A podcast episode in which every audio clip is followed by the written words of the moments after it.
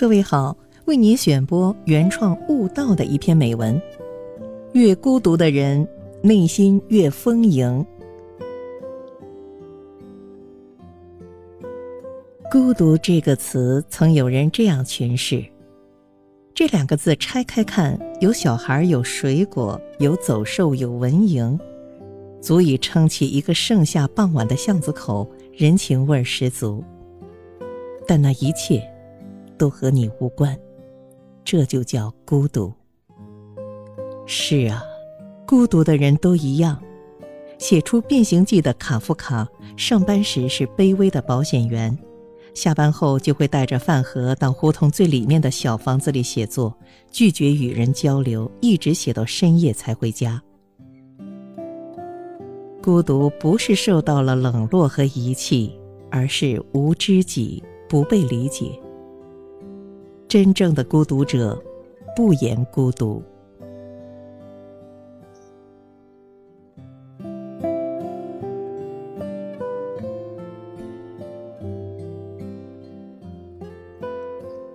越孤独的人越优秀。二十三岁那年，木心被杭州第一高中聘为教师，待遇非常好。还有免费的大房间，后门一开就是游泳池。即使是这么优越的环境下，木星只做了半年就决定去僻静的莫干山隐居。他雇了个人，挑着两大箱书，戴上常戴的帽子、常拎的包、常穿的鞋，就上了莫干山。在荒废的大房子里，他往书桌上贴了福楼拜的一句话：“艺术广大之极。”足以占据一个人。白天跟着太阳的升起而起床读书，晚上点矿主写文章。外面寒风吹打着窗户，大雪纷飞，实在是冷的不行，他就冲一杯克宁奶粉，然后继续读书。木心是孤独的，但因为这份与世隔绝的孤独。每一刻都是对自己的拷问，每一步都是对真理的探索，才写出了无数直达人心的作品。六年后下山陪伴木心的是一百多篇中短篇小说和无数张水墨山水画。叔本华说：“没有相当程度的孤独，就不可能有内心的平和。”是的。一个人在孤独时间做的事，决定了这个人是否优秀。越优秀的人，越能达到内心的平和；越是优秀的人，越懂得规避生活中的各种无效社交。他们在与人相处后，清醒地认识到自己的优秀源于孤独，它是孤身一人的荣光。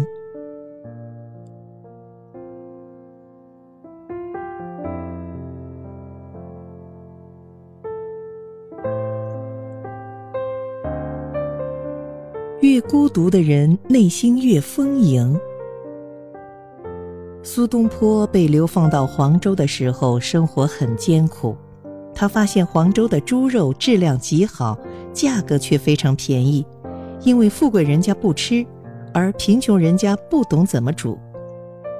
在原材料匮乏的情况下，他研制出了出名的东坡肉：慢火，放少许水。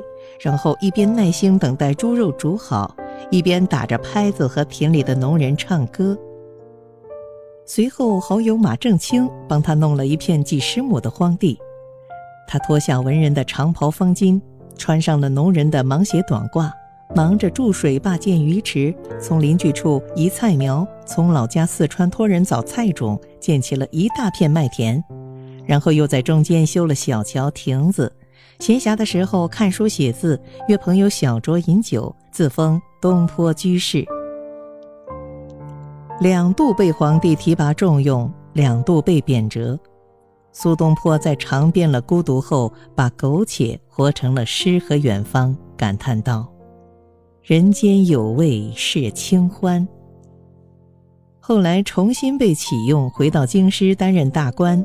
伤神或困惑的时候，他始终想起那段最孤独的日子，心中的郁结也慢慢消散。物质最丰富、生活最安稳的日子，是培养不出一个人开阔的心态、抵御风雨的能力；而成长就是学会和孤独相处，因为再也没有什么能比孤独更能锻炼一个人了。享受孤独，才配拥有自由。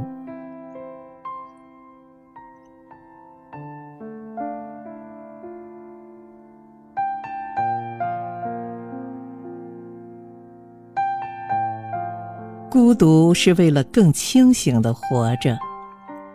二零一二年，刚刚满四十九岁的王树获得了普利兹克奖，这是国际建筑奖项第一次落到了中国人的手里，而他比任何人都要懂得孤独。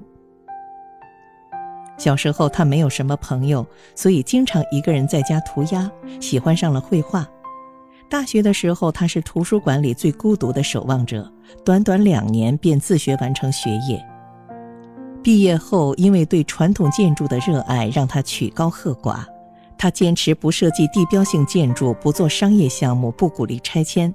当周围的建筑师们都成了富豪，只有他整天泡在工地上和工匠们一起工作。很长一段时间，他都过着孤独且不被认可的生活。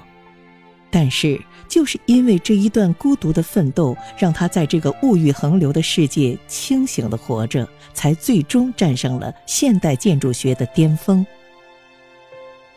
尼采曾说过：“你今天是一个孤独的怪人，你离群所居，总有一天，你会成为一个民族。”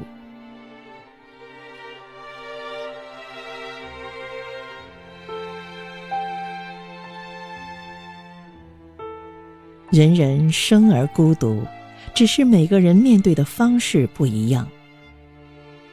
面对孤独，司马迁无视所有嘲笑，独自思考，才有了史家之绝唱、无韵之离骚的《史记》。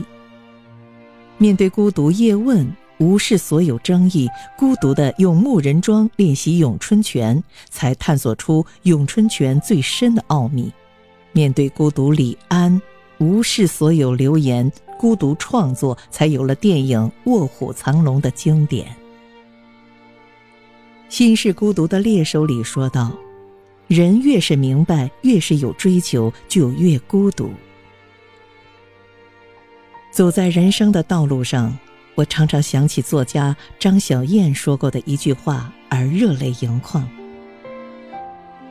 后来，许多人问我。一个人夜晚踟蹰路上的心情，我想起的却不是孤单和路长，而是波澜壮阔的海洋和天空中闪耀的星光。孤独和寂寞不一样，寂寞让你发慌，孤独让你强大，因为对内心信念的坚持，永远是你最真实、最好的模样。